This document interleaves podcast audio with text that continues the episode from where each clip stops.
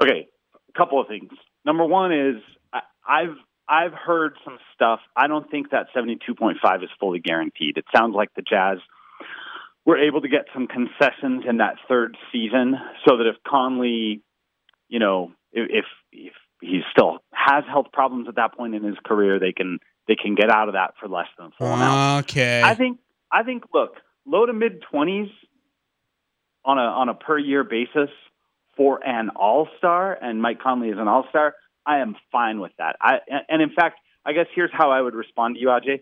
Like, okay, yes, Mike Conley in this most recent season, his age 33 season, missed 21 games due to injury, and the and it hurt the Jazz. Like the Jazz were barely able to hang on to the number one seed because of that.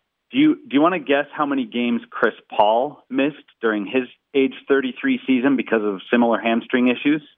Oh man, uh, 24. Really? 24. And now he's 36 and he just led a team to the NBA finals. So I I just think with injuries you got to like sometimes we as fans just got to chill out and relax and realize like we're not doctors. We don't know like injuries come and go. Um, yes, there are certain types of injuries that that can tend to be more chronic and they can, you know, they can haunt a guy for longer periods of time. The Jazz have certainly lived that with some of the players that they've um, you know selected and and signed in recent years. But like Conley is a really good player. Conley is a player who helped the Jazz unlock a completely different level, and I think that's just you, you got to pay for that. You got to pay. You know, if you if you want a Tesla Model Y, you're not going to get it by paying Toyota Tercel prices. No offense to the good people at Toyota. you know, stuff costs what it costs, and and you know, Mike Conley is a really good player, and and he helped elevate the Jazz to a really really good team.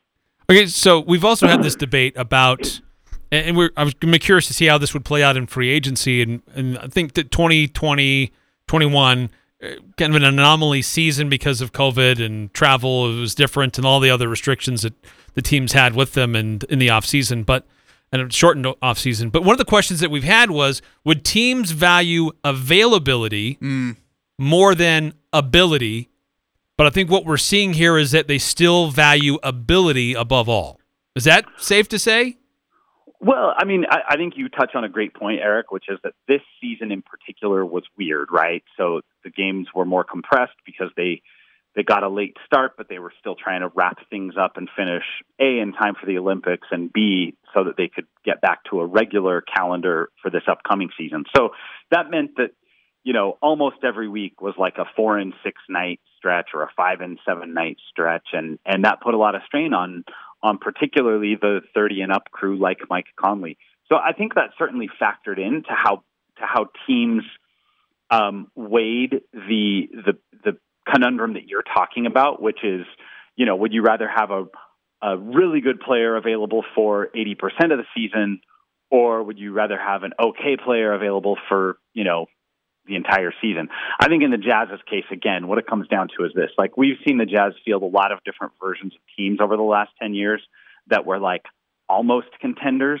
Mike Conley, as soon as he got to the Jazz and, and got healthy, and you know that first season was was weird because he missed a bunch of time, and then by the time he was healthy, Bojan Bogdanovic had a hurt wrist and he couldn't play, and Plus, the Jazz made a trade in that season and brought Jordan Clarkson in. So just the the main guys that year, that Mike Conley's first year in Utah, didn't really have a lot of time together.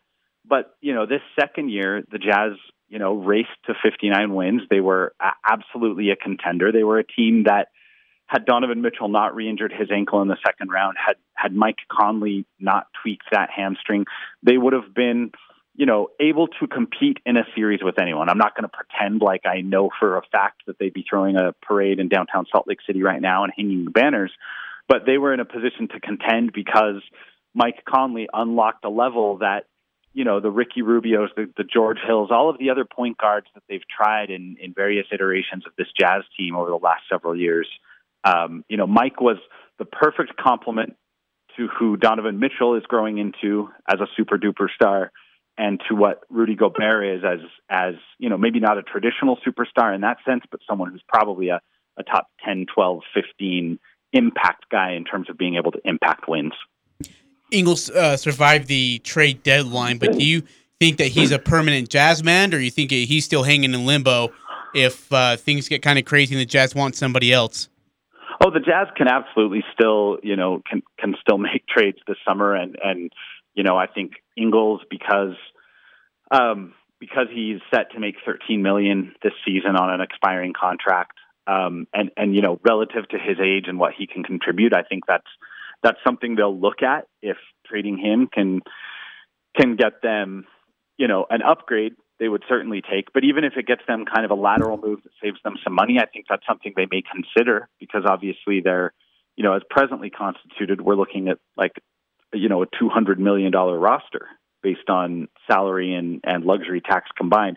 So I think you know they'll look at scenarios that involve Ingles. I, I don't, I don't necessarily think Bojan Bogdanovic Royce O'Neale or even Jordan Clarkson are off the table either. I think wow. all of those guys are, um, you know, subject to hearing their names on, uh, you know, in the trade rumor mill, and, and that doesn't mean that a trade is coming. But um, I, I kind of think, honestly, if you were to put me on the spot, I think it's more likely than not that the Jazz still do have one more trade coming this off season, at least one more trade. Um, and that probably means one of those four guys we just mentioned Ingles, O'Neale, Bogey, or Clarkson. I, I think probably one of those guys is going to be forwarding their mail soon. But but that's just my guess and my hunch based on kind of the salary sheet and then you know things I hear about um, just the things that they might try to add some more talent around their their three all stars. Dan Clayton with Salt City Hoops, and Dan, as I've been uh, the lead up to uh, the the draft, and then with free agency uh, reading a couple different publications, including your own, uh, I, I, see references to TMLE and MLE. So the taxpayer mid-level exception and the mid-level exception. Help help us all understand the difference between those two and what do they mean. Yeah, so basically, um, you know, the NBA is is what's called a soft cap league, which means that there is a salary cap, but almost no one stays below it. It's it's a cap that you can exceed in a, in a number of ways. The most notable exception is you can you can always sign your own free agents even if you're over the salary cap. But another exception that the NBA makes available to teams so that they can continue to improve their roster even if they're above the salary cap is what's called the mid-level exception, the MLE. So there's a there's a version of the MLE for teams who are just over the salary cap, but they want to sign another guy. It's what the Jazz used to sign Derrick Favors last year. It was between nine and ten million. But for teams who are above the luxury tax line, which means they're spending so much that the NBA tries to just make it a little bit more difficult for them, to, for these teams to add talent because they just want to kind of even the playing field. Those teams don't have the full mid-level exception available.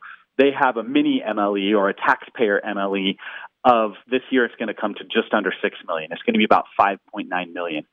So now that the Jazz have retained Mike Conley, that pushes their team salary past the luxury tax threshold and means that they will certainly have the, the the best asset at their disposal in terms of signing free agents will be that 5.9 million dollar exception. That's basically what they have as they as they step into the free agent market from this point forward. They also have the rights to re-sign their own guys.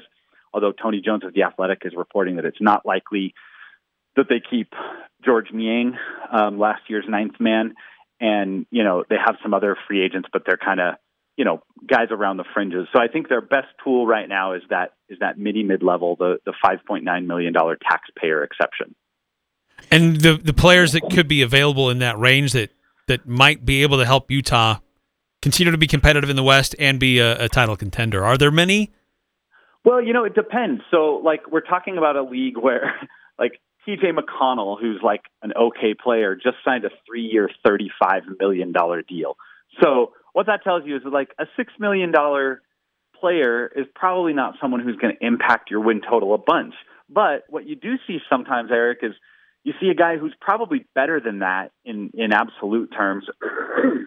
Excuse me. Um, but he likes the situation. He likes the opportunity to contend. Maybe it's someone who's already made a bunch of money in their career, and now they they're just looking for a place that they can go help a team that's close to winning a championship get over that hump. So I think that's what you're shopping for mostly if you if you've got the taxpayer mid-level exception. You're looking for someone who in a normal environment would probably make eight figures, but he's going to settle for less because he likes what you're building. So one example is, you know, the Lakers uh, according to reports are out there trying to lure Danny Green who Danny Green just came off like a $15 million deal. He's a, he's a very good player. His teams are always really good, partially because he just brings so much to the table on defense and, and with his shooting.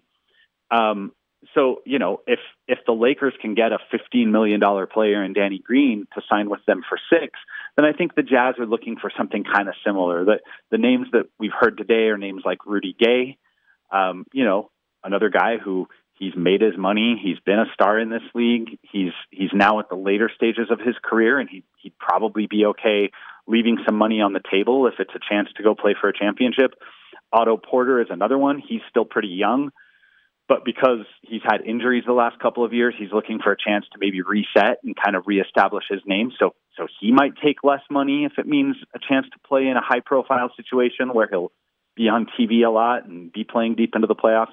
So that's probably about what you're hoping for is is someone like that who who can really help, but for whatever reason they're they're not going to go out to the to some cap space team and and you know take a big deal from a team that is not contending for much and and they'd rather play for a team like the Jazz that that with the right moves could stay right in that Western Conference mix.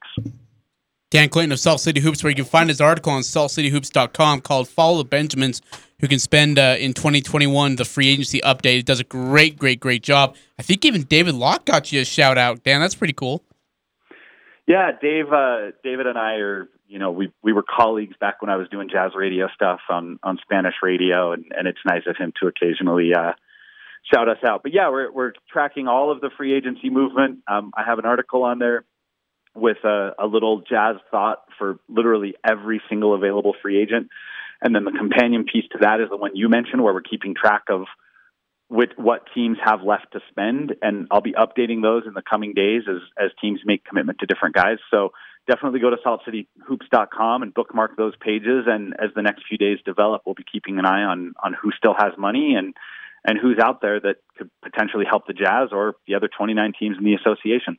How impressed are you with the New York Knicks? They've been able to spend about 20 million on two different guys, Nerlens Noel, and of course, a former Jazz guy, Alec Burks, with still 40 million in cap space available. How much of a player can they be in some of these major free agents this summer? Yeah, I mean, they started the off season. They they could have if if they'd gotten the right meeting with the right couple of players, they could have gone into free agency with two max slots, meaning they could have they could have gone to two superstar players and said, hey, tell your buddy come here and play together. The problem is there there weren't really there weren't really superstars or not that many of them in this free agency class. The biggest names in this free agency class were um, Kawhi Leonard and Chris Paul, who are widely expected to stay with their incumbent teams, the Clippers and the Suns, respectively. So, um, so you know, the the Knicks had some had some decisions to make about how to spend their money. It looks like largely they will they'll try to lock up some of their own guys, like you just mentioned. They're also supposedly preparing to make Evan Fournier a big offer. Um, that's notable for the Jazz because while I do think Fournier is probably too good of a player to take that that six million dollar exception, um, he's also close personal friends with Rudy Gobert. So he's someone to watch just because you know there's a chance Rudy might have said to him like, "Hey, buddy, let, let come over here to Utah. We'll we'll win some championships together." But if if New York is preparing an offer for him in you know the 17, 18 million dollar range, I can't see him passing that up. So you know, yeah, we'll we'll see what New York is up to, but they definitely, along with um, you know the the Spurs have the ability to create a lot of cap space, and there's one other team that I'm blinking on right now. There there are three teams that basically can can still go out and sign a major free agent outright if they uh, if that's what they choose to do. Um, yeah, the other one is OKC, but OKC is rebuilding. So they will more likely, instead of spending that on free agents, they'll probably use that to try to generate assets and and um, you know like let let teams dump salary and kind of rent their cap space in exchange for assets. So we'll we'll see how that plays out. Hey, uh, last question for me, Dan. Um, your thoughts about the the pick of Jared Butler out of uh, Baylor? Jazz trade down in the draft to get him. Uh, one, how's a the Jazz are saying this is a great player, should have been a lottery player, but if he was, why was he available at 40? And then just will he help solve some of the Jazz needs? So the draft experts I trust, I, I'm I'm admittedly not a big draft expert because I spend too much time obsessing about the NBA to really follow the college game closely. But the people I trust basically are are really bullish on Jared Butler and and think he's one of those rare rookies who who could come into the NBA and contribute right away because he's he's someone who the things he does well are things that every NBA team needs. It's not like he's some guy who was you know, leading his college team with 30 points per game, and then suddenly gets to the NBA where he's his team's ninth best player and has to, you know, has to figure out how to play a role. He's a guy who already has sort of been making his making his name on defense and spot up shooting. Um, he can create a little bit out of a pick and roll.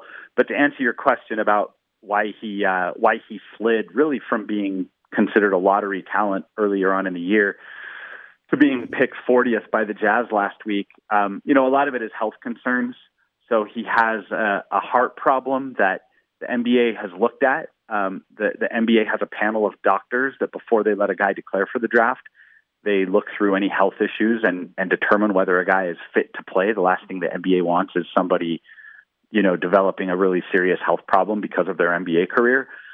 So the NBA, uh, the NBA's fit to play panel reviewed Jared Butler's heart condition and, and said that he should be fine. He should be should be healthy enough to have a long and productive NBA career. But obviously, that's just something that was scary enough to make a lot of teams think twice. And the Jazz feel like they were the beneficiaries of that because they feel like they got a really good player late in the draft, and uh, you know someone that I think they're penciling in for you know, kind of a borderline rotation role. I think I think Jared Butler's going to see the court this year, which not every second round pick does, right? Elijah Hughes was last year's second round pick, and the Jazz barely barely put him on the hardwood. But uh, but Butler, I think they view as someone who who can help right away because um, he excels in some of those areas uh, that that you want your role players to be good at. Dan, before I let you go, Chris Paul's agreed to stay on a four-year, one hundred twenty million dollar contract in Arizona to play for the Phoenix Suns. Kyle Lowry is headed to the Heat. Who's on the better end of this deal? Well, again, you know, Chris Paul just led a team to the NBA Finals. He opted out of a of a forty four million dollar final year of his contract to sign to sign that deal, which which would be an average of thirty. So so to me, that sounds like Phoenix kind of got a deal. I think they got someone who was like Finals MVP candidate worthy um, on a discount so good for Phoenix. And, mm. you know, obviously Phoenix is one of those teams that the Jazz are going to have to deal with in the Western Conference for, you know, probably at least a couple more years while Chris Paul is is still good and and somewhere near the top of his game. Dan, you're one of the best. Thank you so much. We'll be looking forward to seeing your updates on articles and on social media. It's Dan Clayton of Salt City Hoops. Enjoy the rest of free agency. All right, take it easy, fellas. All right, buddy. Thanks, Dan. Yeah, always great analysis on, Dude, he's uh, so on their good. site. He's so dang good. the, the, spreadsheets that they're putting together to track oh, all of this. Have you seen the website? Oh yeah, dude, it's ridiculously awesome. Yes. Dan Clayton of Salt City Hoops. We're gonna take a break. Coming back, we'll wrap up the first hour. Don't you go away. Don't change that radio dial. We're back for hour number two. It's all coming up on the. But wait, press. there's more.